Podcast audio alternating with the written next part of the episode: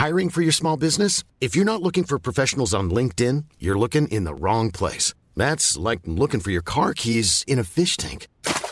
LinkedIn helps you hire professionals you can't find anywhere else, even those who aren't actively searching for a new job but might be open to the perfect role. In a given month, over 70% of LinkedIn users don't even visit other leading job sites. So start looking in the right place. With LinkedIn, you can hire professionals like a professional. Post your free job on linkedin.com slash people today.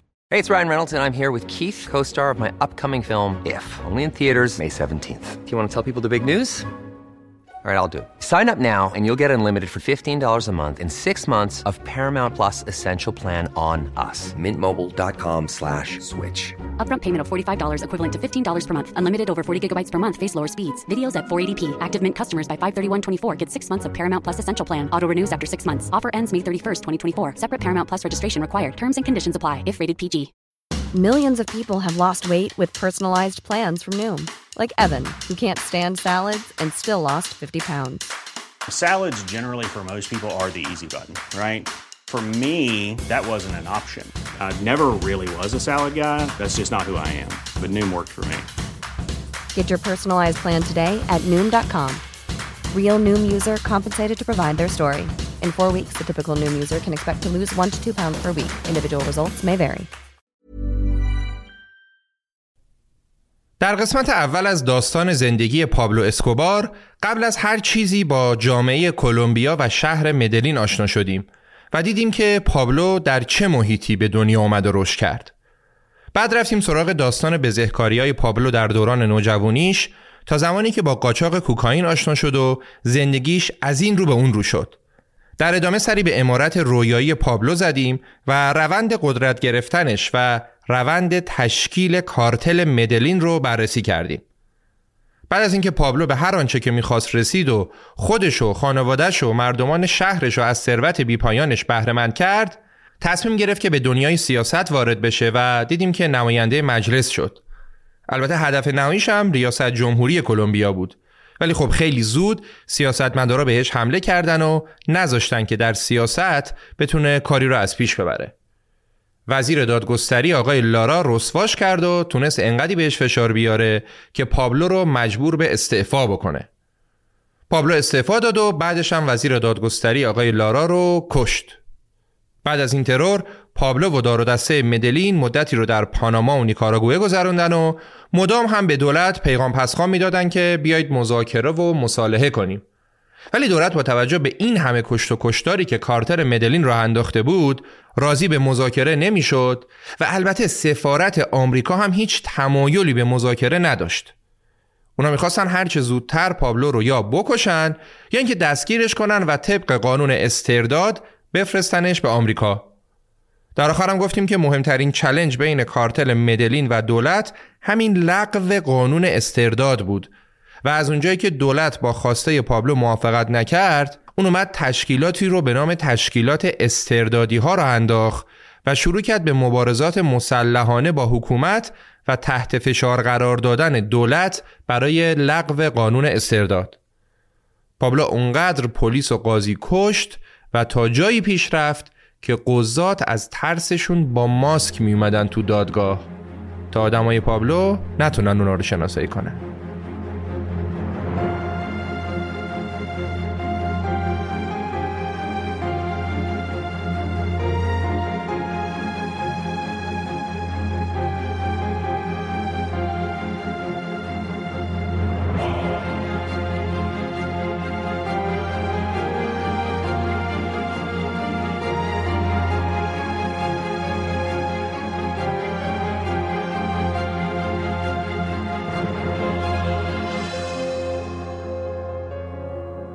همراهان عزیز به پادکست خودتون پادکست رخ خوش اومدید.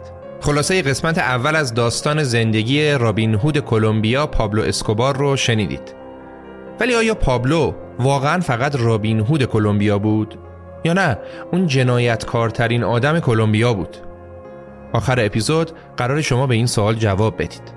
راستی همین امروز که دارم این اپیزود رو ضبط می‌کنم آمار دانلود اپیزودهای پادکست رخ از مرز 22 میلیون هم گذشت و من صمیمانه از تک تک شما عزیزان تشکر می کنم که پادکست رخ رو به این جایگاه رسوندید. دمتون گرم سرتون سلامت.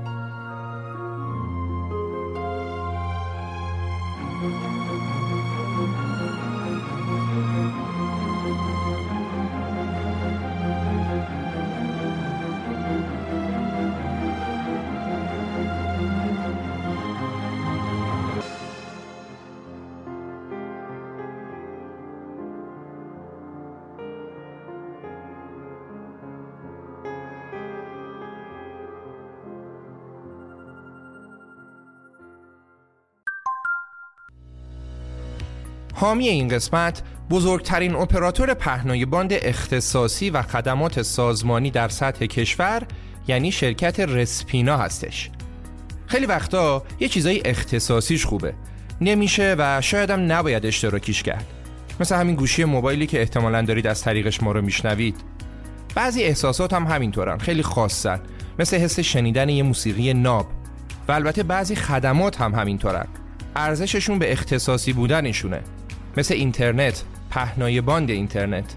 مثل یه پهنای باند اختصاصی که مال خودت یا شرکت خودت باشه. رسپینا بیش از 20 ساله که پهنای باند اختصاصی خیلی از شرکت ها و افراد رو با افتخار تامین می‌کنه. شرکت ها و افرادی که خیلیاشون خدمات ارزشمندی رو به واسطه همین پهنای باند اختصاصی رسپینا به من و شما دادن و دارن میدن. شماره تماس رسپینا 021 92 میلیون و آدرس وبسایتشون هم dot که تو توضیحات هم اطلاعات تماسشون رو گذاشتن. حامی این قسمت رسپینا بزرگترین اپراتور پهنای باند اختصاصی.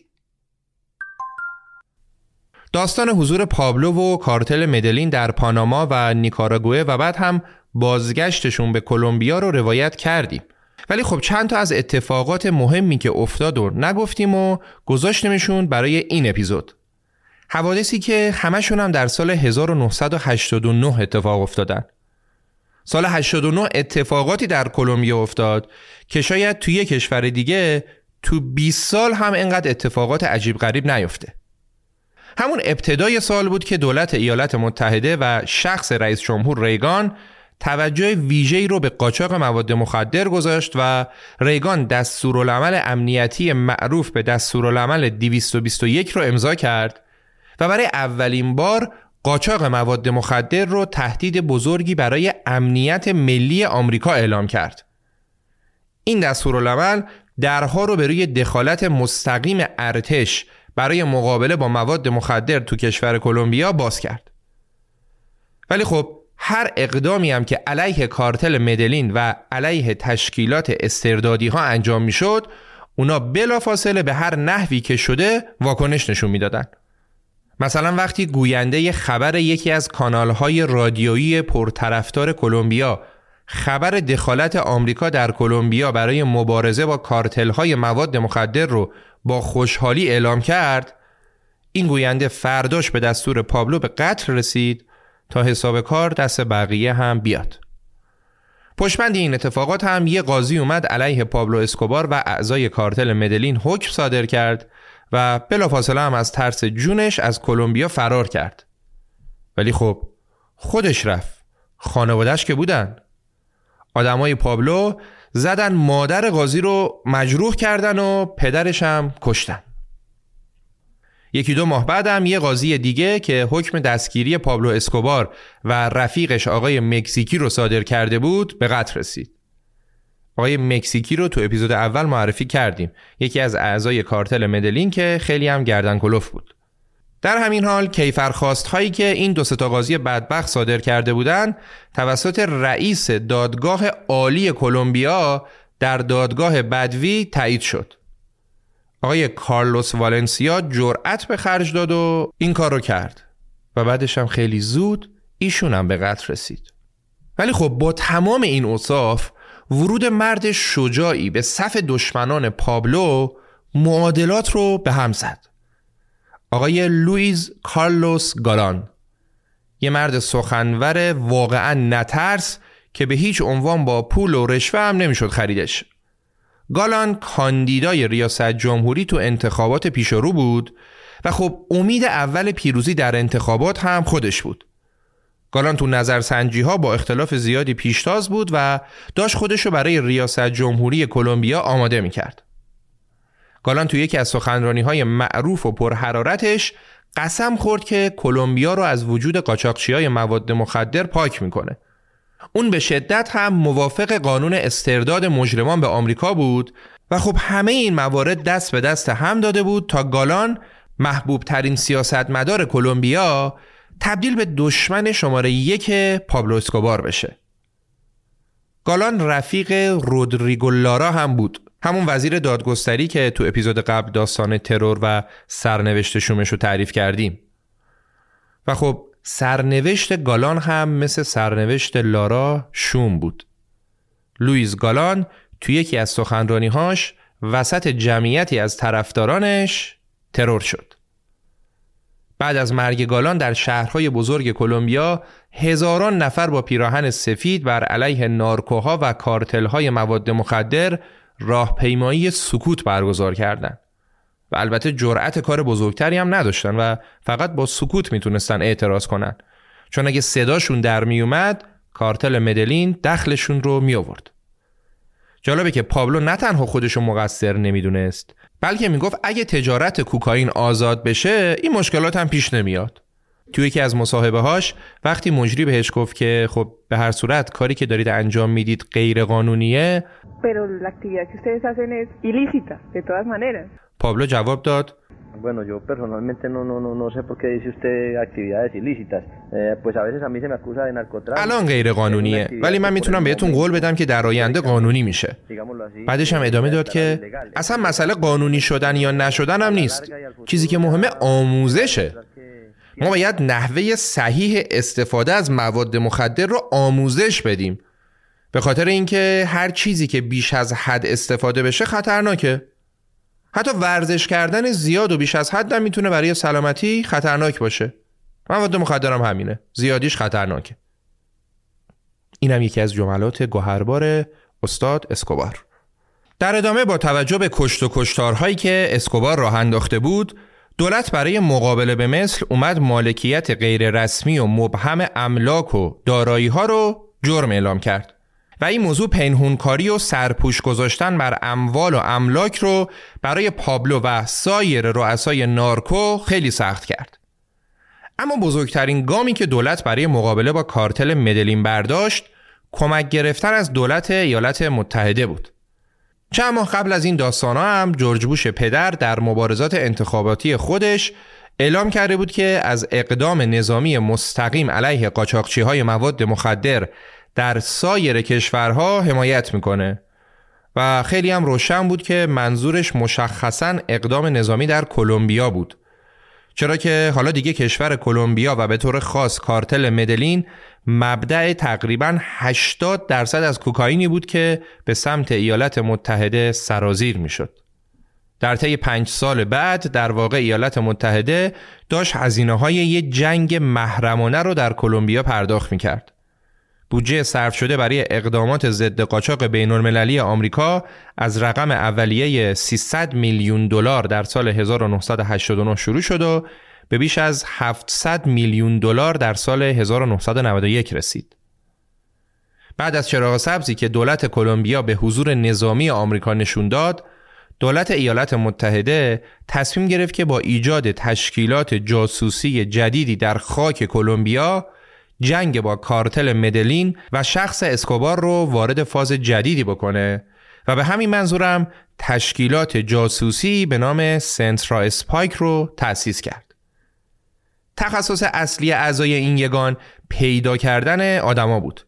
اونا با استراق سمع مکالمات رادیویی و تلفنی می‌تونستن در کمتر از چند ثانیه منبع این امواج رو با دقت بالایی رصد کنن پیدا کنن. برای اینکه تشکیلات هم لو نره فعالیت های این یگان کاملا مخفیانه دنبال می‌شد. اونا کارشون هم از داخل یه هواپیمای کوچیک در آسمون کلمبیا انجام می‌دادن. آمریکا که دیگه از دست پابلو کلافه شده بود هواپیمای جاسوسی 50 میلیون دلاری خودش که پیشرفته ترین تجهیزات الکترونیکی جهتیابی و شنود توش کار گذاشته شده بود رو آورده بود به میدون جنگ با کارتل مدلین و از اونجایی که هواپیما در پوشش ارتفاع بسیار بالایی هم پرواز می‌کرد می‌تونست از بالای ابرا استراق سم کنه و امکان لو رفتنش هم وجود نداشت. یکی دیگه از قابلیت های سری جالب گروه سنترا اسپایک این بود که تا وقتی هدفشون باتری موبایلش رو در نیاورده بود می‌تونستن هر وقت که می‌خوان موبایلش رو از راه دور روشن کنن اونم بدون ایجاد صدا یا نوری از گوشی موبایل و خب با فعال شدن گوشی سیگنالی از موبایل ساطع می‌شد که اونا می‌تونستن موقعیت حدودی اون فرد رو ردیابی کنن. اونا گوشی رو برای چند لحظه روشن می‌کردن اونم بیشتر در ساعتی که احتمال خوابیدن هدفشون بیشتر بود روشن می‌کردن. بعد هواپیما رو به موقعیت هدایت می‌کردن تا تمام مکالمات هدفشون رو شنود کنه و بتونه ازشون اطلاعات بگیره و یا محلشون رو شناسایی کنه.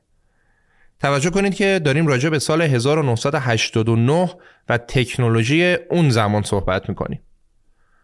خلاصه که تشکیلات سنترا اسپایک با بودجه هنگفتی که آمریکا گذاشته بود زیر نظر سفارت آمریکا کارش رو شروع کرد و به یه سری موفقیت هایی هم رسید تا اینکه موضوع قتل گالان پیش اومد که توضیحاتش رو دادیم. قتل گالان هم مثل قتل لارا برای پابلو و دار و دستش گرون تموم شد. بعد از این ترور دولت کلمبیا با بودجه‌ای که از آمریکا گرفته بود یگان ویژه‌ای رو برای شکار اعضای باند مدلین تأسیس کرد. اسم این یگان ویژه بلاکو پاسکو ادا به معنی گروه جستجو بود و وظیفهشون هم شکار و کشتن اعضای کارتل مدلین بود و بس. اعضای کارتل مدلین یعنی پابلو اسکوبار و پسرعموش و برادران اوچوا و آقای مکزیکی. دیویست نفر از سالمترین و بهترین نیروهای نظامی کلمبیا هم دادن به گروه جستجو تا بتونن به هدفشون برسن. حالا که جرأت می‌کنه فرماندهی این گروه جستجو رو بر عهده بگیره؟ این خودش شده بود موزل. این پست به حدی خطرناک بود که مسئولین پلیس ملی کلمبیا اول تصمیم گرفتن فرماندهی رو نوبت نوبتی کنن و هر ماه یک نفر فرمانده باشه. در خطرناکترین کشور دنیا شغل جستجو و تعقیب پابلو اسکوبار خطرناکترین شغل در خطرناکترین کشور دنیا بود و هیچ کس جرأت قبول مسئولیت رو نداشت. هیچ کس به جز کلونل هوگو مارتینز کسی که پابلو رو حتی از نزدیکترین اعضای خانواده پابلو هم بهتر میشناخت. صداش رو تشخیص می‌داد، عادتهاش رو می‌دونست، اینکه چه وقت میخوابه معمولا کی بیدار میشه، غذای مورد علاقش چیه، چه موسیقی گوش می‌کنه. کلونل مارتینز حتی نوع توالت فرنگی که پابلو ترجیح می‌داد تو خونش داشته باشه را می‌دونست. پس سرپرستی یگان ویژه پلیس کلمبیا معروف به گروه جستجو سپرده شد به کلونل مارتینز و اونم با هماهنگی با گروه آمریکایی سنترا اسپایک پروژه منهدم کردن کارتل مدلین و کشتن اعضای این کارتل رو استارت زد و آتش جنگ داخلی در کلمبیا شعله ور شد Cuando quedó viudo Toño, le quedó un hijo varón, con un madroño muy grande y bastante guayabón. Las muchachas todas quieren contemplar a Toñilitas para sobarle el ombligo, tocarle las guayabitas y persiguen con afán las muchachas atoñilas, todas lo quieren tocar y lo llaman con dulzura. Toñilas, ven pues para acá. Ay, te doy una cosa. Ay, así dice Estela. Ay, Juana y Carmen Rosa. Dicen que el hijo de tigre tigre sale pintado. Pero Toñila salió, fue demasiado cargado. Dicen que el hijo de tigre, de tigre sale pintado. Pero Toñila salió, fue demasiado cargado. de lo raya el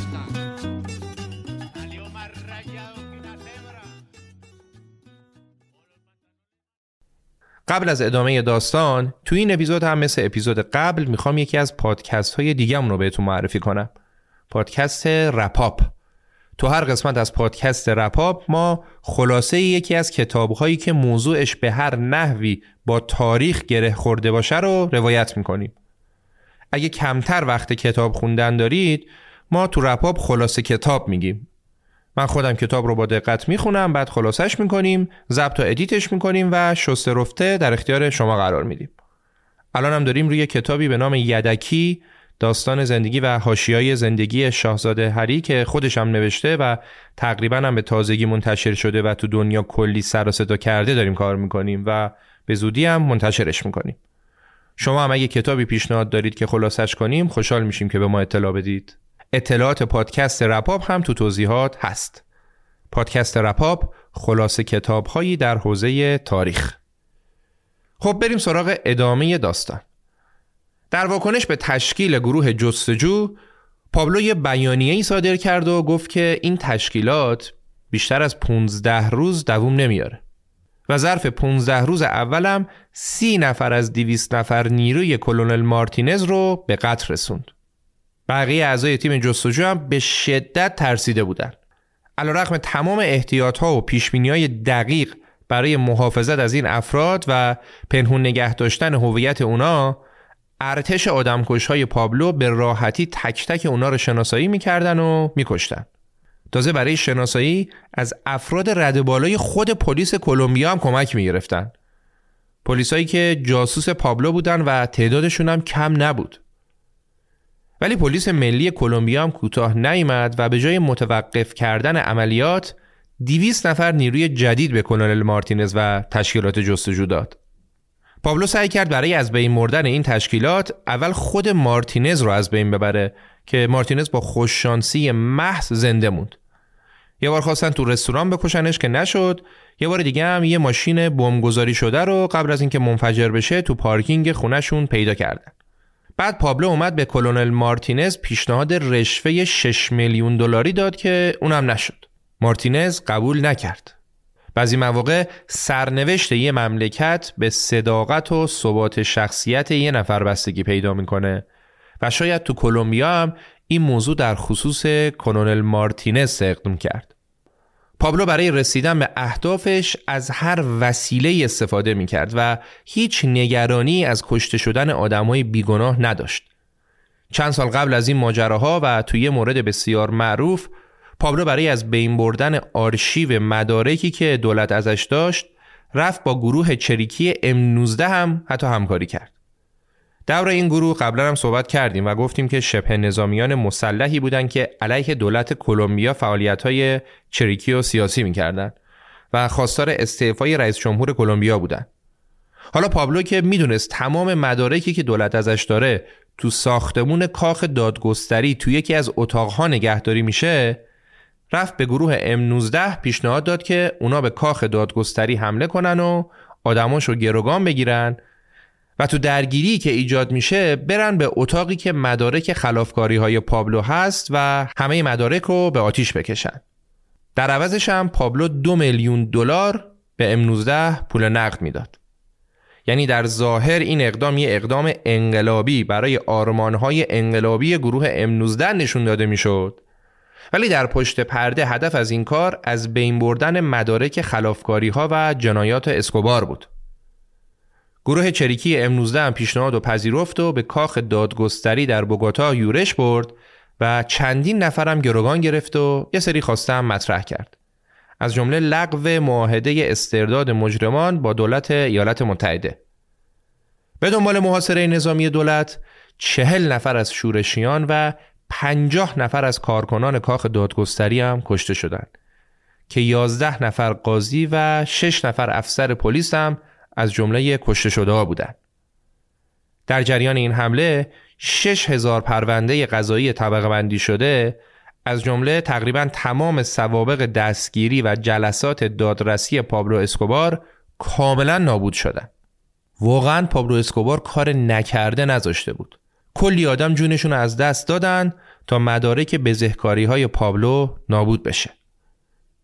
خب اینجای داستان می‌خوایم یه اسم دیگر رو هم به داستانمون اضافه کنیم و تا آخر زندگی پابلو هم قراره که تو قصهمون نگهش داریم. ولی قبل از معرفی ایشون بریم یه نگاهی به شخصیت های داستان بندازیم و ببینیم که تا اینجای کار اونا در چه حالن. پابلو و پسرموش گوستاوو که وضعیتشون مشخصه. اونا یه جنگ داخلی رو انداختن و سر قضیه لغو قانون استرداد مجرمان به آمریکا نه اونا کوتاه میان و نه دولت. این وسط هم کلی آدم دارن کشته میشن. برادران اوچووا و آقای مکزیکی شرکای پابلو هم تو کلمبیا مشغول کارن. همون کار سابقشون قاچاق. ولی خب قدرت سابق رو ندارن و توسط گروه جستجو و گروه آمریکایی سنترا اسپایک که قبلتر دربارهشون صحبت کردیم تحت تعقیبن. کلونل مارتینز هم با گروه جستجوش داره سعی می‌کنه مکان افراد کارتل مدلین رو پیدا کنه. تیم جستجو داره آدم های کارتل مدلین رو در سطح شهر شناسایی می‌کنه و دخلشون رو میاره و داره هر لحظه به پابلو نزدیکتر میشه. توی یکی از یورش ها کلونل مارتینز انقدی به پابلو نزدیک شد که پابلو مجبور شد با لباس زیر از خونش فرار کنه. این آقای مارتینز یه دوست صمیمی هم به نام فرانکلین داشت که یه بار توی ایست بازرسی همسر و فرزند پابلو رو دستگیر و بازجویی کرده بود. و خب بلا فاصله بعدش پابلو کشتش. صمیمی ترین دوست کلونل مارتینز هم اسمش رفت تو لیست بلند بالای آدمایی که به دستور پابلو به قتل رسیدن. به جز این چند نفری که دربارهشون صحبت کردیم بقیه اسامی که تو داستانمون اسمشون رو آوردیم دو دقیقه بعد بعدش از داستان خارجشون کردیم چون پابلو اونا رو میکشت. مثل رودریگو لارا وزیر دادگستری و لوئیس کارلوس گالان کاندیدای محبوب ریاست جمهوری کلمبیا که به دستور پابلو اینا ترور شدن. حالا نفر بعدی که می‌خوایم به داستان اضافه کنیم رئیس ستاد انتخاباتی گالان و بهتر بگیم جانشین گالانه آقای سزار گاویریا. بعد از ترور گالان با توجه به جوی که تو کشور کلمبیا برای محکوم کردن این اقدام انجام شد به پیشنهاد پسر گالان آقای سزار گاویریا جانشین گالان و کاندیدای ریاست جمهوری شد. این آقای گاوریا شخصیتش با گالان خیلی فرق داشت. اصلا اندازه گالان آدم شجاعی نبود ولی سیاست مدارتر از گالان بود. یه شخص تقریبا آروم و خونسرد که همون اهداف گالان رو دنبال می کرد ولی با شجاعت کمتر و با تدبیر بیشتر. وقتی که گاوریا کاندید شد کارتر مدلین از اینکه همچین آدمی کاندید شده خوشحال بود و پابلو هم احتمال می‌داد که بتونه با کاندیدای جدید در صورت پیروزی در انتخابات کنار بیاد.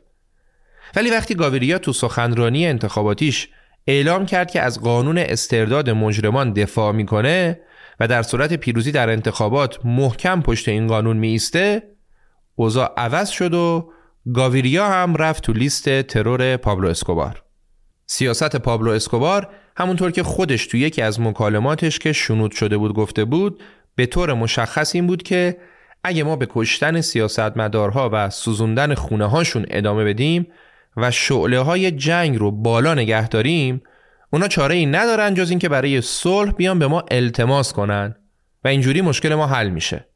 راه حل دیگه ای هم وجود نداره. اگه قرار باشه بمیریم بذارید همه با هم بمیریم. بعدش هم پابلو اعلام کرد هر کسی که با گاوریا متحد بشه هدف گلوله ماست. و اینم تصمیمیه که تمام اعضای تشکیلات استردادی ها ازش دفاع می‌کنن و باش موافقن. آدمای پابلو چند بار سعی کردند که آقای گاویریا کاندیدای جدید ریاست جمهوری رو بکشن که موفق نشدن. تا اینکه اونا برای ترور گاویریا دست به رزیلانه ترین و پسترین کار ممکن زدن. اونا تصمیم گرفتن هواپیمای مسافربری که قرار بود گاویریا توش باشه رو با تمام مسافراش منفجر کنن و این کارم کردن. یکی از آدم کشای پابلو اومد یه بدبختی رو استخدام کرد و بهش مأموریت داد تا یه کیف دستی رو ببره داخل هواپیما. بهش هم گفتن که تو این کیف دستی یه ضبط صوته و تو باید وقتی هواپیما اوج گرفت ضبط صوت رو بیاری بیرون و صدای فردی که کنارت نشسته رو ضبط کنی. ولی خب در حقیقت این کیف حاوی 5 کیلوگرم دینامیت بود.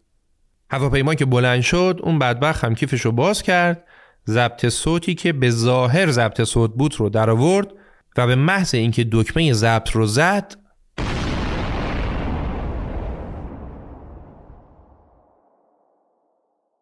بیش از صد نفر آدم تکه تکه شدن.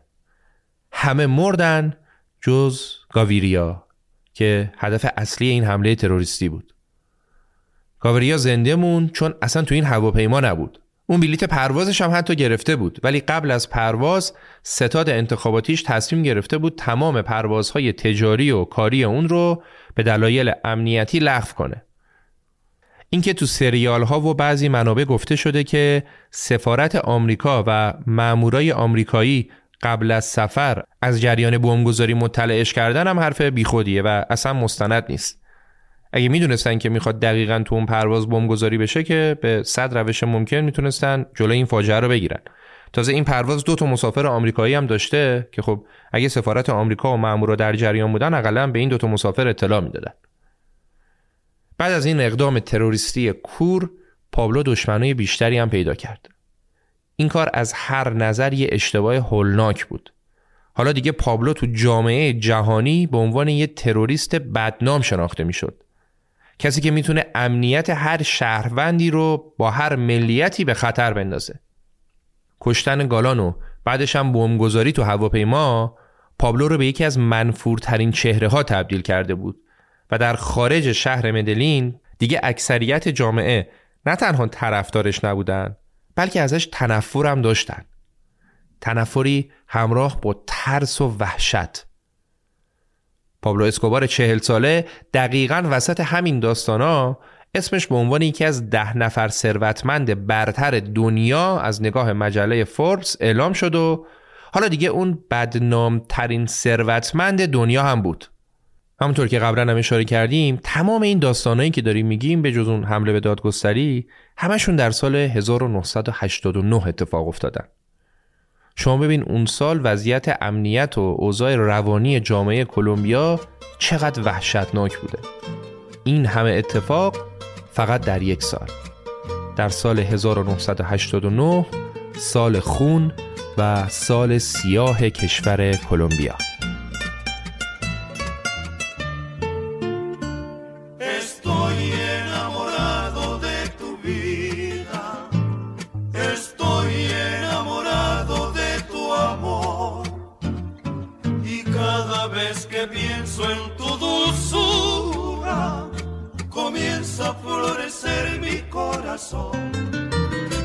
Me acuerdo que tú tienes tu luz propia, que siempre estás sonriendo para mí.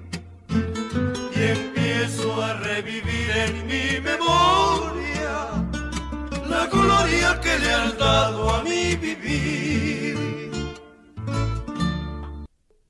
در کنار اسم پابلو اسکوبار اسم شریکش رودریگو گاچا یا همون آقای مکزیکی هم در بین اسامی ثروتمندترین افراد دنیا دیده می‌شد. آقای مکزیکی اغلب با کلاه پاناماییش که علامت سر مار هم روش بود شناخته می‌شد. مجله معروف فورچان اومده بود مکزیکی رو در فهرست سالیانه ثروتمندای جهان گذاشته بود و عکس مکزیکی رو روی جلد خودش چاپ کرده بود و ثروتش هم 5 میلیارد دلار تخمین زده بود. در کنار پابلو و پسرموش گوستاوو و البته برادران اوچوا مکزیکی هم جزو تارگت های اصلی گروه جستجو و تشکیلات آمریکایی سنترا اسپایک بود و اتفاقا اونا تونستن محل اختفای مکزیکی رو پیدا کنن آمریکایی‌ها از رو آسمون تونستن تلفن‌های مکزیکی رو شنود کنن و بعدش هم محل اختفاش رو شناسایی کردن و به پلیس کلمبیا اطلاع دادن. منتها تا گروه جستجو بخواد بره سراغ مکزیکی اون تونست لحظه آخر متوجه داستان بشه و فرار کنه. حالا نه تنها پروژه دستگیری و کشتن مکزیکی شکست خورد بلکه وجود تشکیلات سنترا اسپایک هم دیگه عیان شد و کارتل مدلین و بقیه خلافکارها متوجه شدن که تلفناشون داره شنود میشه. ولی خب گروه جستجو و سنترا اسپایک دستبردار نبودن و چند وقت بعد اونا دوباره جای مکزیکی رو شناسایی کردن و این بار تونستن به هدفشون برسن آقای مکزیکی توی منطقه نزدیک مرز پاناما بود که تونستن ردش رو بگیرن و تلفنش رو شنود کنن اون تو بیسیم داشت هماهنگ می‌کرد تا ترتیب اووردن یه سری زنهای روسبی رو با کامیون به نقطه دوردستی که داشت زندگی می‌کرد بدن که خب پلیس و ارتش کلمبیا زودتر از زنان زیبا اومدن سراغش. در تاریخ 15 دسامبر 1989 از یک طرف ایالات متحده یه نیروی ویژه از نیروهای عملیاتی دلتا و تکاوران نیروی دریایی رو در نزدیکی ساحل مستقر کرده بود و از طرف دیگه پلیس های کلمبیا از زمین و آسمون به مکزیکی حمله کردن و کشتنش. بعدش هم مدتی جسدش رو گذاشتن برای بازدید عموم. جالبه که وقتی کشتنش تو شهر زادگاهش هزاران نفر براش مراسم سوگواری هم راه انداختن. در هر صورت مرگ مکزیکی یه پیروزی بزرگ برای دولت کلمبیا و گروه سنترا اسپایک و گروه جستجو بود. از مخفیگاه های آقای مکزیکی فقط نزدیک به 6 میلیون دلار پول نقد پیدا شد. حالا اسلحه های اتوماتیک و کوکائین و طلا و چیزهای دیگه بمونه. هرچند که بازم به پای پابلو اسکوبار نمی رسید. وقتی پابلو از اون امارت مجللش در مدلین فرار کرد به پاناما که داستانش رو گفتیم و یه ویدیو هم از امارتش توی کانال اینستاگرام و تلگرام داریم. تو امارت پابلو وقتی فرار کرد علاوه بر کلی پول نقد و طلا و جواهر چند تا تابلوی نقاشی اصلا پیدا کردن که یکیشون برای ونگوک بود و یکیشون هم برای سالوادور دالی. خب با مرگ مکزیکی جنگ داخلی کلمبیا وارد فاز خشنتری هم شد. یه طرف این جنگ نیروهای نظامی و جاسوسی آمریکا و نیروهای پلیس و ارتش کلمبیا بودن و طرف دیگه هم پابلو اسکوبار به تنهایی. تو این جنگ آمریکایی ها هر روزی که میگذشت بیشتر احساس استیصال و نگرانی می‌کردن. نگرانی آمریکا در مورد پابلو زمانی به نقطه اوجش رسید که تعدادی از افراد پابلو موقع خرید 120 موشک ضد هوایی استینگر در فلوریدا دستگیر شدند. پابلو فقط استینگرش کم بود. تازه پابلو اسکوبار توی یه جناح دیگه هم باید می جنگید. اون با دشمن جدیدش کارتل کالی هم در افتاده بود. رهبران کارتل کالی همکار پابلو بودن. کوکائین قاچاق می‌کردن با آمریکا. ولی سر این داستان که کارتل کالی اومده بود تو میامی آمریکا مواد میفروخت و پاشو تو کفش پابلو کرده بود این دو گروه با هم در افتادن و شروع کردن به کشتن آدمای هم دیگه اوج این درگیری ها هم زمانی بود که در نزدیکی های ساختمون محل اقامت خانواده پابلو در شهر مدلین کارتل کالی یه بمب وحشتناکی رو منفجر کرد. 700 کیلو دینامیت منفجر شد و شیشه های ساختمون ها رو تا شعای یک کیلومتری پرت کرد هوا خانواده پابلو شانس آوردن که زنده موندن و البته یه گوش دختر پابلو هم تا حد زیادی شنواییشو از دست داد. پابلو که همیشه خانوادش خط قرمزش بودن دیوانه شد و شروع کرد به آتش کشیدن کارتر کالی و ده ها نفر از آدمهای کالی رو کشت تا اینکه یکم آروم شد و دوباره توجهش رو برد به سمت جنگ با دولت. در ادامه پابلو توسط ارتش وکلایی که داشت همون پیشنهادی که قبلا به دولت داده بود رو دوباره داد و گفت که آماده است که خشونت رو بذاره کنار و خودش رو تسلیم کنه به شرط اینکه قانون استرداد لغو بشه و دولت هم کاری به کارش نداشته باشه وقتی مذاکرات و رایزنی ها با دولت جواب نداد پابلو برای اینکه ضربه شستی به دولت نشون بده اومد پسر و خواهر یکی از مذاکره کننده های دولت رو دزدید و گروگان گرفت. شما فکر کن داری با یارو مذاکره می‌کنی فرداش میری پسرش و خواهرش رو گروگان می‌گیری. پسرش رو چند وقت بعد آزاد کرد ولی خواهرش رو کشت. چند وقت قبلش هم یه بمبگذاری جلوی یکی از ساختمانهای دولتی کرد که توش هفتاد نفر کشته شدن و بیش از 100 نفر هم زخمی و مجروح شدن. انفجار به حدی بود که یه حفره‌ای به عمق تقریبی 13 متر تو پیاده رو درست کرده بود. پابلو ولکن جنگ نبود. در بهبوهه این اتفاقات تشکیلات استردادی ها به رهبری پابلو بیانیه ای صادر کرد و گفت که ما جنگی واقعی و تمام ایار رو علیه دولت اعلام می کنیم. جنگ علیه حاکمان سیاسی و علیه قضاتی که خودشون رو به دولت فروختن. جنگ علیه رؤسای دادگاه هایی که باعث استرداد همکارای ما شدن. علیه تمام کسایی که ما رو اذیت می‌کنن و به ما حمله می‌کنن. ما به هیچ وجه برای خانواده کسایی که به خانواده های ما احترام نذاشتن و مدام اونا رو مورد آزار قرار میدن حرمت قائل نمیشیم. ما صنایع، املاک و امارتهای حاکمان سیاسی رو به آتش می‌کشیم و نابودشون می‌کنیم. پابلو برای کشتن هر پلیس جایزه تعیین کرده بود. عکس کسی که کشتی رو بیار پولت رو بگیر وقتی گروه جستجو دو نفر دیگه از سرکرده های آدمکش پابلو رو به ضرب گلوله به قتل رسوندن پابلو به تلافی دو تا از گروگان هایی که داشت رو کش که یکیشون یه زن 60 ساله بود. اوضاع اونقدی خراب بود که وزیر دادگستری وقت کلمبیا استعفا داد. چرا؟ چون آدمای پابلو باهاش تماس می‌گرفتن و مسیری که پسر جوونش از خونه به مدرسه می‌رفت رو با جزئیات براش شهر می‌دادن. طرفم حساب کار اومد دستش و قبل از اینکه بلایی سر خانوادش بیاد خودش استعفا داد و رفت. پابلو حاضر به عقب نشینی نبود و دولت هم همینطور. اونم مدام داشت به پابلو حمله می‌کرد. تا قبل از سال 1990 اسکلت اصلی تشکیلات عظیم پابلو واقعا سست و متزلزل شده بود. افراد پابلو روز به روز تعدادشون کمتر می‌شد. اونا یا کشته می‌شدن یا اینکه بعضیشون هم ترجیح می‌دادن خودشون رو از این جنگ بکشن بیرون. بدتر از همه این که پابلو متوجه شده بود که بین یارای نزدیکش یه نفر داره جاسوسیشو می‌کنه. ولی خب نمی‌دونست کیه. در اوایل سال 1990 پابلو یه سری از نیروهای خودش که بهشون شک داشت و یا ازشون آتو گرفته بود رو شکنجه و اعدام کرد تا برای دیگران هم درس عبرت بشه.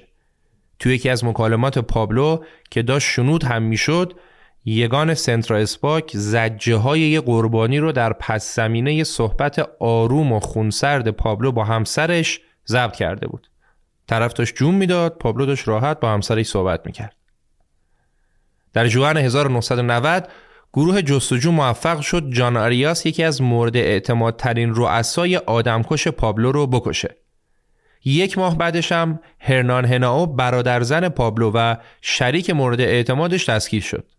ولی بدترین اتفاق برای پابلو تو ماه بعدیش افتاد. در روز 9 آگست 1990 سمیمی ترین دوست پابلو و نزدیکترین فرد بهش یعنی پسرموش گوستاوو به طرز فجیحی به قتل رسید. رفیق بچگی های پابلو از روزهایی که از مدرسه فرار می‌کردن و می‌رفتن سراغ ماشین دزدی تا زمانی که با هم بزرگترین کارتل کوکائین دنیا رو تشکیل داده بودن کشته شد. پلیس ادعا کرد که گوستاوو رو توی درگیری کشته ولی مشخص شد که اون اول دستگیر شده و به شدت هم شکنجه شده و بعد از اینکه پلیسا هیچ جوره نتونسته بودن ازش حرف بکشن و گوستاوو جای پابلو رو لو نداده بود زیر شکنجه جونش رو از دست داده بود دو روز قبل از اینکه گوستاوو به قتل برسه سزار گاویریا همون کسی که به جای گالان کاندید ریاست جمهوری شده بود مطابق پیش بینی ها تو انتخابات پیروز شد و در بحرانی ترین روزهای تاریخ کلمبیا به عنوان رئیس جمهور رسما سوگند خورد.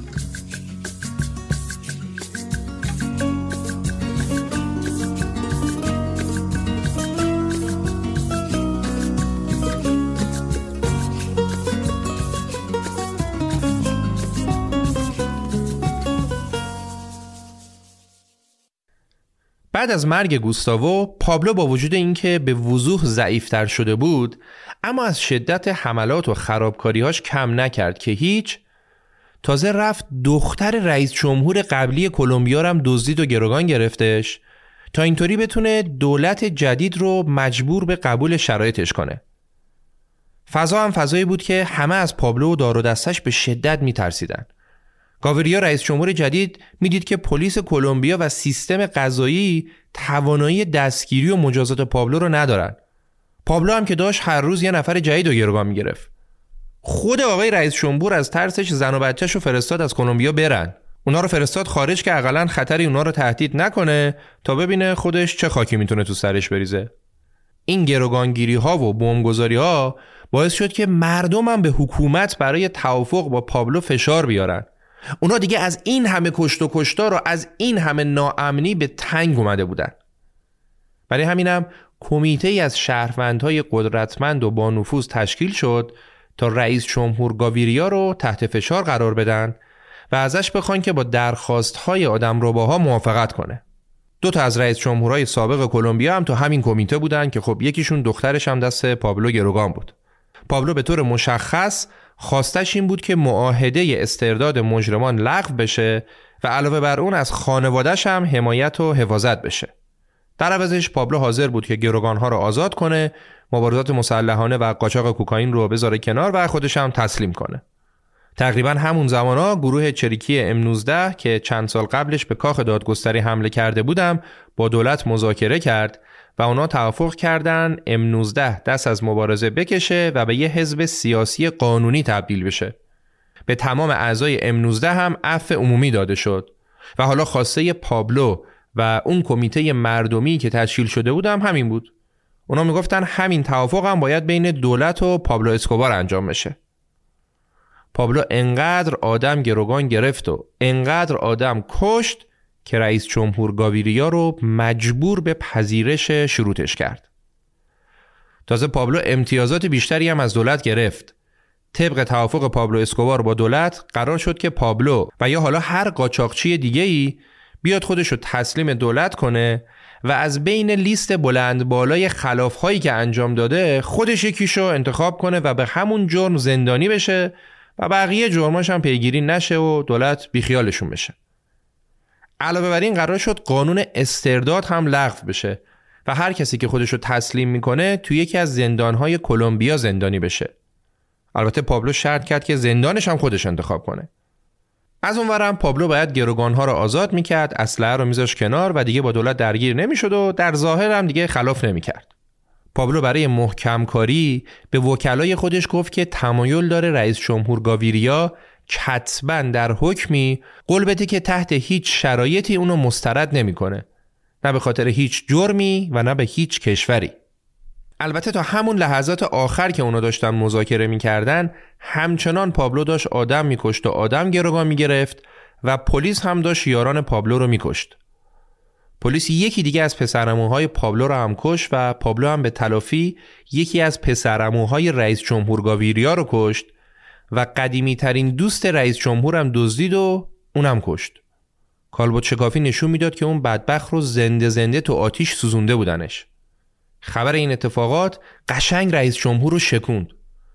گاوریا مدتها تو کاخ ریاست جمهوریش راه می‌رفت و با خودش حرف می‌زد. بعدها خودش گفت که اون زمان من تنها کسی تو کلمبیا بودم که رئیس جمهوری نداشتم تا شکایتم رو پیشش ببرم. تازه علاوه بر اینها فردای روزی که پسرموش به قتل رسید پابلو خواهرزن گالان و همسر یکی از نماینده های مجلس رو هم دزدید.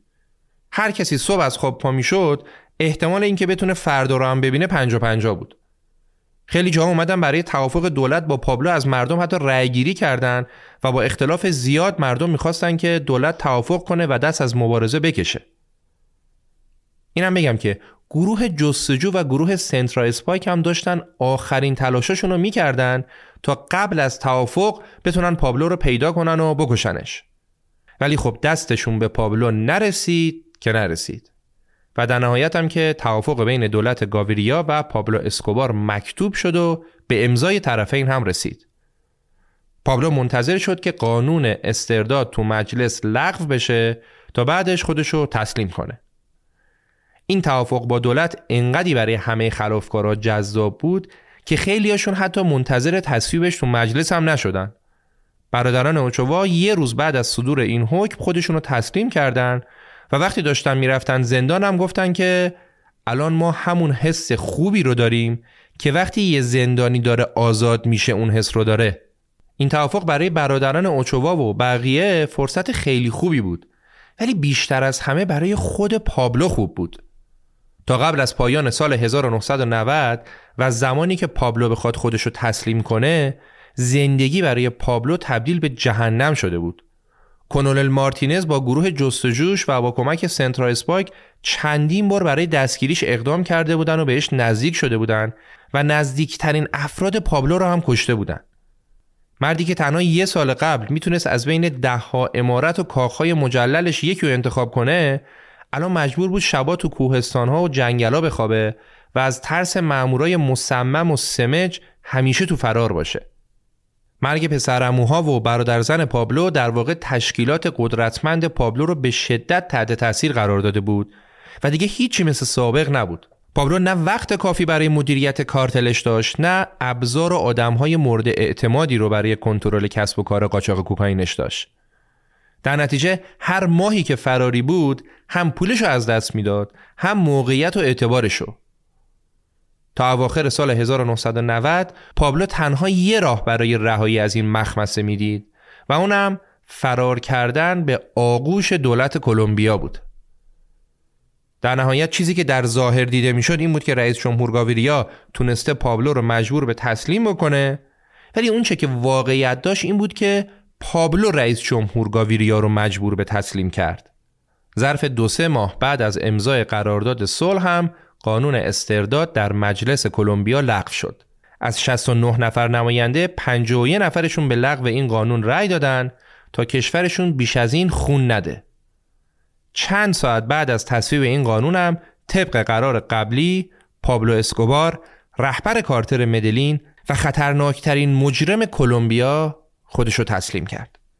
پابلو گفت که برای احترام به دموکراسی و برای احترام به قوانین کلمبیا من سالهای محکومیت خودم رو در زندان سپری می‌کنم. انقدر به قانون احترام میذاشت. Ryan Reynolds here from Mint Mobile. With the price of just about everything going up during inflation, we thought we'd bring our prices down. So to help us, we brought in a reverse auctioneer, which is apparently a thing.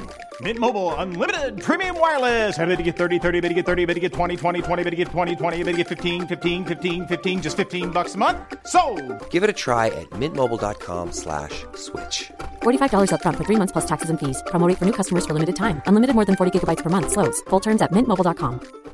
If you're looking for plump lips that last, you need to know about Juvederm lip fillers. With Juvederm Volbella XC and Juvederm Ultra XC, your lip look, whether it's subtle or bold, can last up to one full year with optimal treatment and no additional maintenance. Find a licensed specialist and see if it's right for you at juvederm.com today. That's J U V E D E R M.com. Add fullness to lips in adults over 21 with Juvederm Volbella XC or Juvederm Ultra XC. Do not use if you have severe allergies or a history of severe allergic reactions, or if you're allergic to lidocaine or the proteins used in Juvederm. Tell your doctor if you have a history of scarring or taking medicines that decrease the body's immune response or that can prolong bleeding. Common side effects include injection site redness, swelling, pain, tenderness, firmness, lumps, bumps, bruising, discoloration, or itching. As with all fillers, there's a rare risk of unintentional injection into a blood vessel, which can cause vision abnormalities, blindness, stroke, temporary scabs, or scarring. For full important safety information, visit juvederm.com.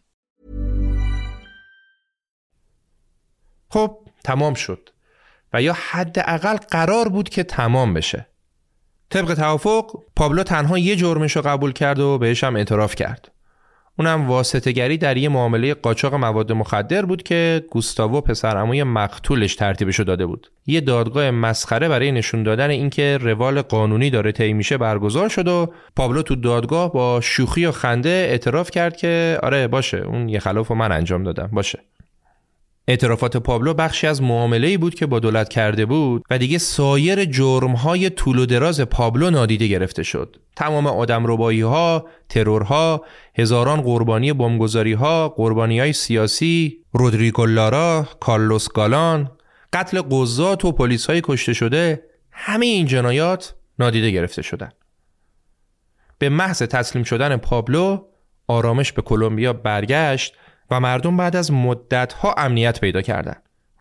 اونا هم از پابلو راضی بودن که تسلیم شده و هم از رئیس جمهور گاویریا که صلح کرده. بازنده اصلی این توافق هم ایالات متحده آمریکا بود. چرا که رهبر بزرگترین کارتل قاچاق کوکائین به آمریکا نه تنها کشته نشده بود بلکه تحت حمایت قانون می‌تونست از زندان کارتلش رو رهبری کنه و کسی هم کاری به کارش نداشته باشه. در واقع درسته که پابلو از جایگاهش سقوط کرده بود. ولی اون جای گرم و نرم و آسوده ای رو برای پایین اومدن و برای سقوطش درست کرده بود. پابلو قرار بود در زندانی دوران محکومیتش رو بگذرونه که کمتر هتل پنج ستاره ای تو دنیا پیدا میشه که بتونه خدماتی که در زندان به پابلو داده می‌شد رو به کسی بده. بریم سراغ زندان لاکاتدرال مشهور به هتل اسکوبار. Tú volcaste en mí todo el desamor que había en tu pecho. sin imaginar que a mi corazón lo hiciste sufrir. Ya me marcharé sin decirte adiós, todo está deshecho. Y me resignaré, pero tú pagarás lo que has hecho de mí. Tú volcaste en mí todo el desamor que había en tu pecho, sin imaginar que a mi corazón lo hiciste sufrir. Ya me marcharé sin decirte adiós, todo está deshecho. Y me resignaré, pero tú pagarás lo que has hecho de mí. Te dejo el corazón que un día te entregué. Me voy con mi dolor, no sé si volveré. Cuando lejos esté, mi ausencia llorarás, porque comprenderás lo mucho que te amé.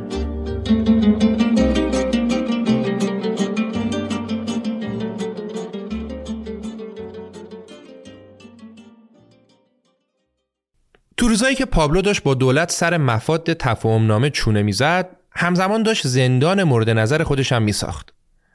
ایده و طراحی اولیش هم با خودش بود. زندان بالای یه تپه بلند با منظره رویایی مشرف به دره و مشرف به کل شهر مدلین ساخته شده بود.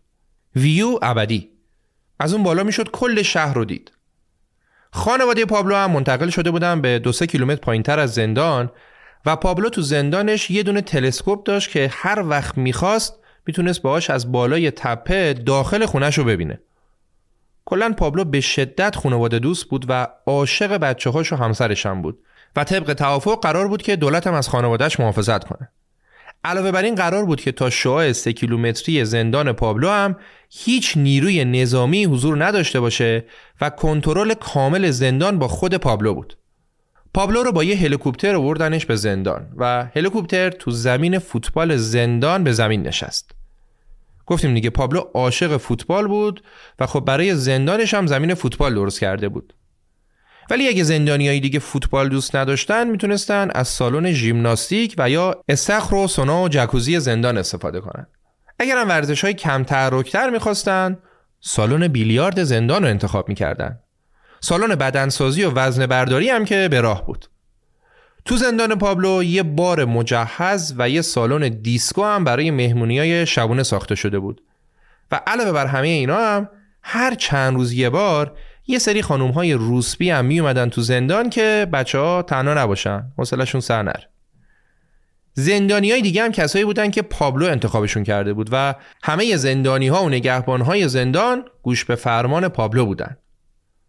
موقع فوتبال نگهبانان زندان برای زندانی های کنار زمین نوشیدنی سرو می‌کردن توپ جمع کن بودن و شبا هم نگهبان ها به عنوان مستخدم بار مشغول به کار می شدن.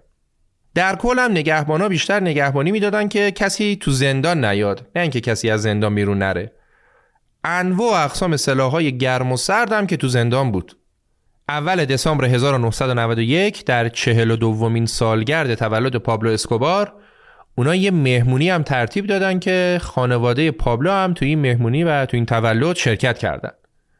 تو این تولد مادر پابلو که با عروسش و نوه‌هاش زندگی می‌کرد یه کلاه خز روسی به پابلو هدیه داد که پابلو خیلی باهاش حال می‌کرد و خیلی هم علاقه داشت که این کلاه بشه سمبل خودش. مثل فیدل کاسترو که به سیگار شناخته می‌شد اونم دوست داشت با این کلاه شناخته بشه. اگه از یوتیوب دارید این اپیزود رو می‌بینید رو کاور این اپیزود می‌تونید عکس پابلو رو با اون کلاهش ببینید. زندان پابلو از لحاظای دیگه هم شباهتی به زندان نداشت. برای مثال پابلو هر موقع که یه فوتبال مهم تو مدلین برگزار می‌شد یه مرخصی می‌گرفت می‌رفت فوتبال رو می‌دید و برمیگشت وقتی می‌خواست بره استادیوم پلیس خیابونا رو میبست تا اسکورت موتوری پابلو در زمان رفت و برگشت به استادیومی که اتفاقا خودش چندین سال قبل احداث کرده بود مشکلی نداشته باشه یادتونه ابتدای اپیزود اول گفتیم که پابلو خیلی فوتبال دوست داشت و گفتیم که جلوتر دربارش صحبت می‌کنیم. الان وقتشه. اونقدر این داستانی که می‌خوام بگم برای خودم عجیب بود که تا زمانی که تصاویرش رو ندیدم باورم نمی‌شد که واقعا همچین اتفاقاتی افتاده. داستان از اینجا شروع میشه که از اونجایی که پابلو به فوتبال علاقه داشت اون اومده بود تیم مطرح اتلتیکو ناسیونال کلمبیا رو خریداری کرده بود و صاحب امتیاز این تیم شده بود. بعد هم با پولای فراوونی که به باشگاه تزریق کرد قشنگ وضع و اوضاع باشگاه رو سر و سامون داد.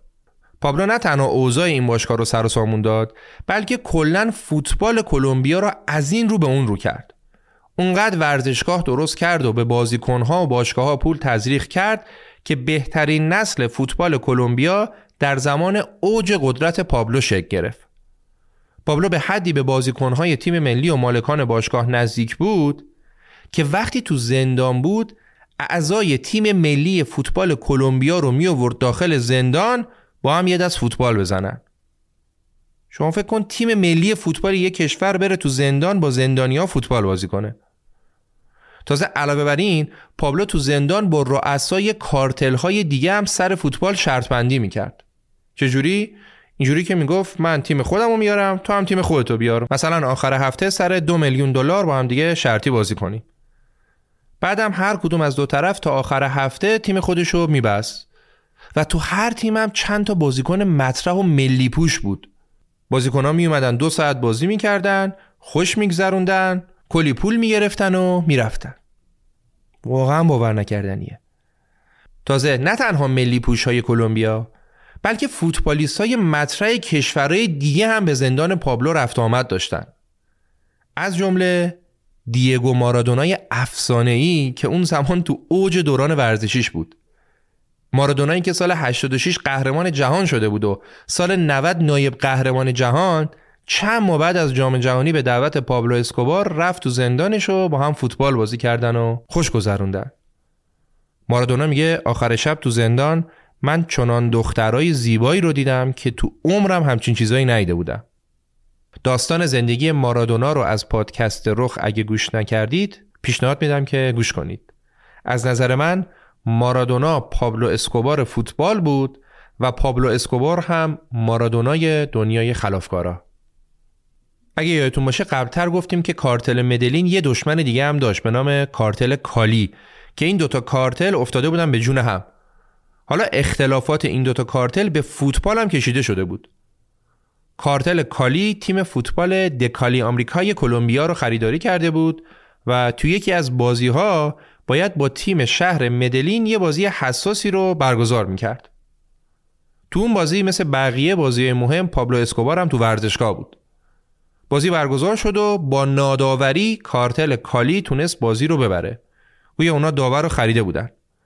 بازی که تموم شد پابلو گفت که این آخرین باری بود که این یارو داوره رو تو زمین فوتبال می‌بینید. پابلو داور بازی رو زد کشت. به همین راحتی. اینا رو گفتیم. ولی بذارید ماجرای کلمبیای جام جهانی 94 هم بگیم. واقعا حیفه که ازش بگذریم. گفتیم که پابلو در ایجاد قدرتمندترین تیم فوتبال کلمبیا در اواخر دهه 80 و اوایل دهه 90 نقش پررنگی داشت و با همشون هم رفیق بود. مثلا دروازبان اسطوره‌ای کلمبیا آقای هیگویتا که همه فوتبالیا حتما میشناسنش دروازبان تیم پابلو و رفیق جینگش بود. برای اونایی که هیگویتا رو نمی‌شناسن هم بگم که هیگویتا از نظر فنی و از لحاظ محبوبیت میشه آبدزاده کلمبیا. فقط از نظر فنی و محبوبیت نه چیزای دیگه. حالا تیم فوتبال کلمبیا تو مقدماتی جام جهانی 94 انقدی قدرتمند بود که از 34 تا بازی اونا فقط یه بازی رو باختن و مستقیم صعود کردن به جام جهانی. تو بازی های مقدماتی اونا آرژانتین رو تو خونه آرژانتین پنج هیچ شکست دادن و اونقدر خوب بازی کردن که تماشاچی های آرژانتین پاشدن تشویقشون کردن. البته همین تماشاچی ها اول بازی شعار می‌دادن که قاچاقچی ها خوش اومدید قاچاقچی ها خوش اومدید. خلاصه انقدی کلمبیا خوب بود که تو رنکینگ فیفا رفت به رتبه سوم و حتی یکی از امیدهای قهرمانی در جام جهانی 94 هم بود. ولی با شروع جام جهانی دیگه پابلو اسکوباری نبود که بخواد ازشون حمایت کنه و حاشیه‌های تیمم خیلی زیاد شد. مثلا هیگویتا دروازه‌بان تیم رو به خاطر آدم روبایی گرفتن انداختن زندان و اون نتونست همراه تیم باشه. البته در اصل به خاطر ملاقات هایی که خیلی علنی تو زندان با پابلو داشت باهاش چپ افتادن و دستگیرش کردن. بازی ها شروع شد و کلمبیا تو بازی اولش تو جام جهانی در کمال ناباوری بازی رو به تیم خوب رومانی باخت. بعد این باخت تماشاگرهای افراطی برادر یکی از بازیکنها رو تو مدلین کشتن. بازی دوم اونا با دشمن همیشگیشون آمریکا بود و اونا باید آمریکای میزبان رو میبردن تا امید به صعود داشته باشن. تو بازی های دوستانه هم اونا تونسته بودن راحت آمریکا رو ببرن. ولی خب اون بازی فرق داشت. قبل بازی سرمربی تیم کلمبیا پیام های تهدید به مرگ دریافت کرد و از شدت ترس بدبخت گریش گرفت. تهدید کننده ها گیر داده بودن به یکی از بازیکن ها و به سرمربی گفتن اگه فلانی بازی کنه ما خانوادت رو تو کلمبیا می‌کشیم.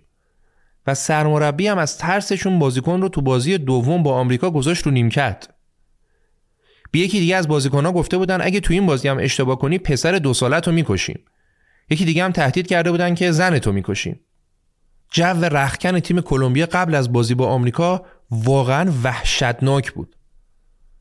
با وجود تمام این فشارها بازی شروع شد و کلمبیا هر چیزت زد دروازه‌بان آمریکا گرفت. اونا انگار واقعا بدبختا تلسم شده بودن. بعدش هم توی یکی از معدود حملات آمریکا وقتی اونا توپو سانتر کردن رو دروازه یکی از بهترین بازیکنهای کلمبیا که اتفاقا اسمش هم اسکوبار بود یه اشتباه مهلکی انجام داد و با تکلی که زد توپ رو زد تو دروازه خودشون. اسکوبار بیچاره گل به خودی زد. همسر اسکوبار فوتبالیست میگه که همون موقع ما داشتیم بازی رو از خونه می‌دیدیم که این اتفاق افتاد و سکوت همه جا رو گرفت. تا اینکه پسر نه سالم گفت که مامان بابا رو به خاطر این اشتباهش می‌کشن؟ منم گفتم نه مامان این چه حرفیه؟ هیچ جای دنیا تا حالا کسی رو به خاطر یه اشتباه فوتبالی که نکشتن. ولی بازی با همون تگ گل تموم شد و اونا از جام جهانی حذف شدن. و در بازگشت به کلمبیا تماشاگرهای افراطی اسکوبار فوتبالیست رو زدن کشتن. شش تا گلوله بهش زدن. اونجا کلمبیا بود و قانونش با همه جای دنیا فرق داشت. جزای گل به خودی و حذف از جام جهانی مرگ بود. قاتل اسکوبار فوتبالیست با اخلاق و دوست داشتنی به 43 سال حبس محکوم شد و 11 سال بعدش هم از زندان آزاد شد. خب برگردیم سراغ پابلو در زندان. در اوایل سال 1992 دادستان کل کلمبیا اومد عکس های زندان اسکوبار رو منتشر کرد و کلی سر و صدا رو انداخت و باعث سرفکندگی رئیس جمهور گاویریا شد. عکس های تلویزیون های بزرگ و سیستم صوتی و سونا و جگوزی و وسایل دیگر رو تو روزنامه ها چاپ کردند و رئیس جمهور رو به تمسخر گرفتن که خیر سرت اسکوبار رو زندانی کردی یا فرستادیش بهشت از جوی روان و حوری تا هر چیز دیگه اونجا براش فراهمه. این چه وضعشه؟ این فشارها گاویدیا رو تحریک می‌کرد که مجبور به واکنش بشه. ولی خب اون قرارداد امضا کرده بود و برای رئیس جمهور هم خیلی بد بود که بخواد زیر قول قرارش بزنه. داستان رسوایی این عکس های زندان سر زبون ها بود تا اینکه یه اتفاق مهم دیگه هم افتاد.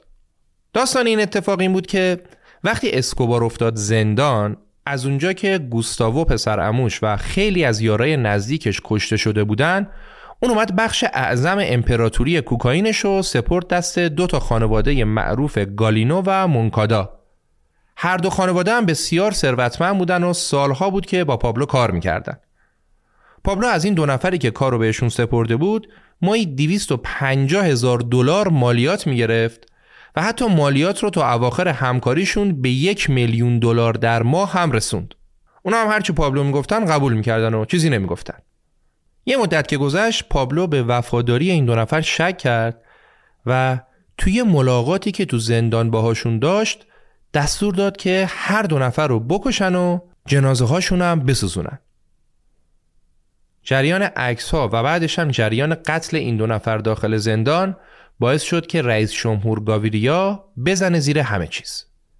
رئیس جمهور یکی از نزدیکترین افرادش رو معمور کرد که با هماهنگی ارتش زندان رو محاصره کنن و پابلو رو از زندانی که هست یا بهتر بگیم از هتلی که هست به یه زندان واقعی منتقل کنن.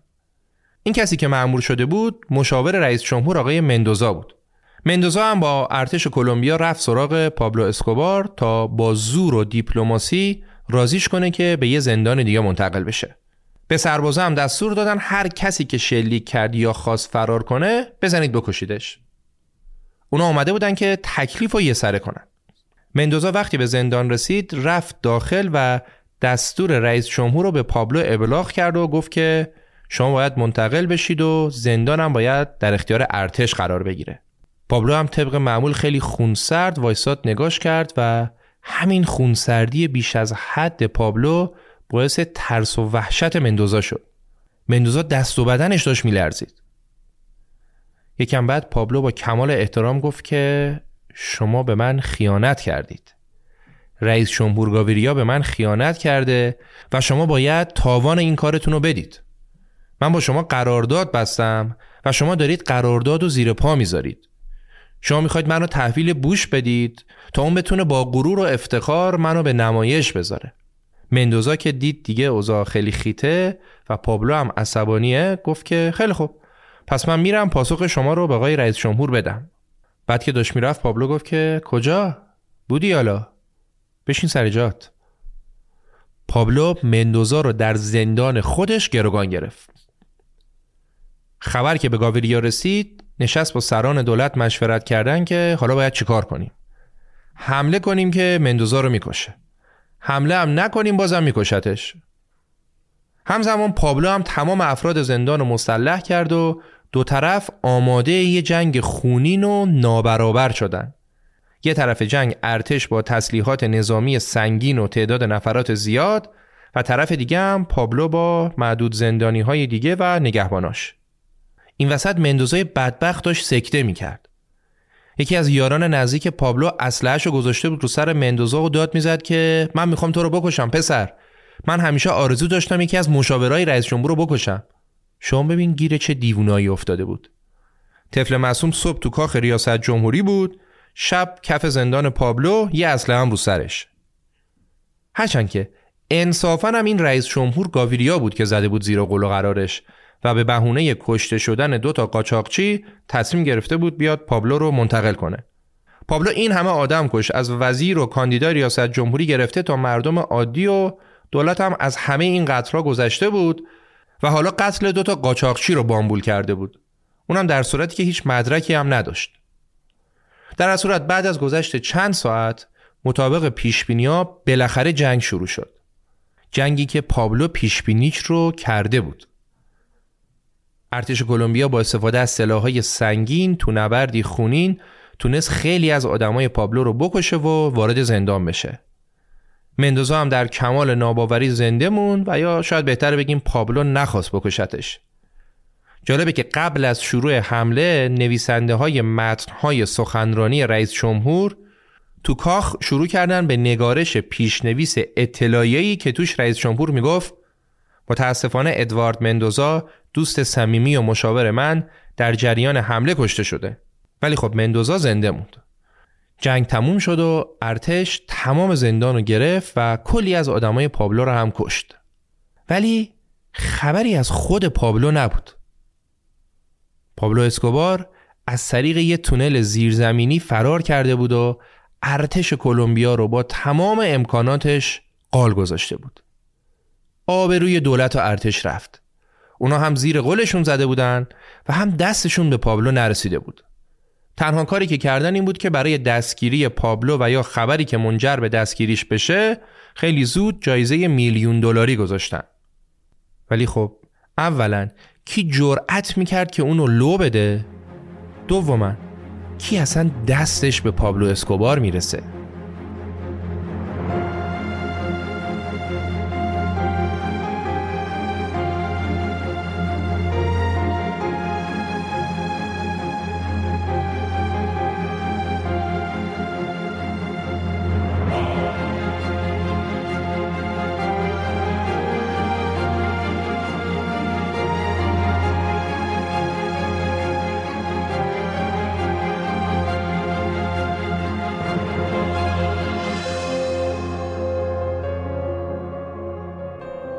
دومین قسمت از سریال سه قسمتی پابلو اسکوبار رو شنیدید.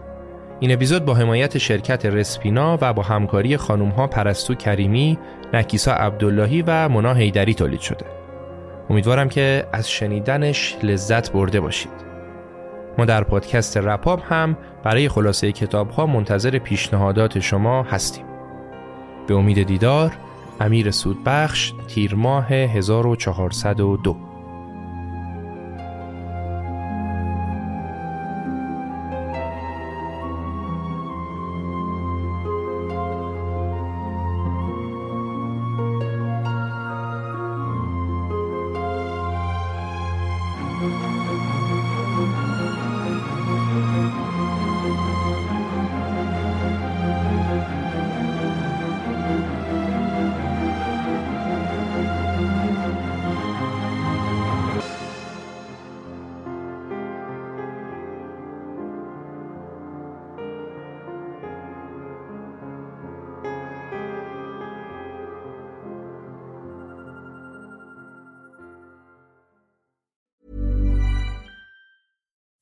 on a budget, we still deserve nice things.